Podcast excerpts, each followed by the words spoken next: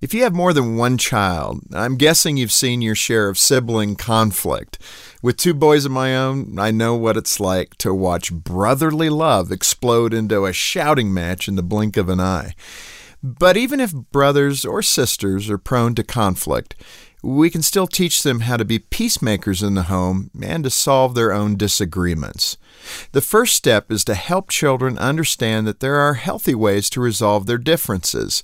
Sometimes we forget that a child won't be equipped with the tools they need until we put them in their hands. And that's why they blame their sibling or use cruel remarks or even physical aggression. They haven't yet learned another way. Teach them instead to overlook an offense and to forgive the person who hurt them. Or help your children sit down and talk through their disagreement.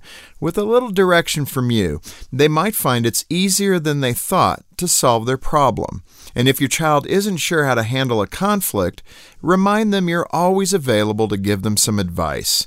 We all make choices that can help or hinder relationships.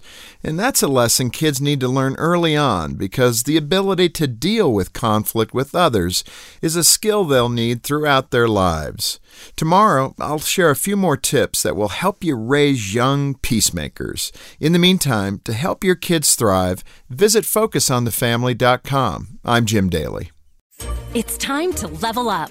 Give your kids a safe, faith focused, and biblically based community, and so much more. Join the Adventures in Odyssey Club. Club members get on demand access to the exciting Adventures in Odyssey series, including more than 900 episodes. With faith building activities, parental controls, and a safe online community, the Adventures in Odyssey Club could be your best adventure yet. Learn more and start your free trial at adventuresinodyssey.com slash radio.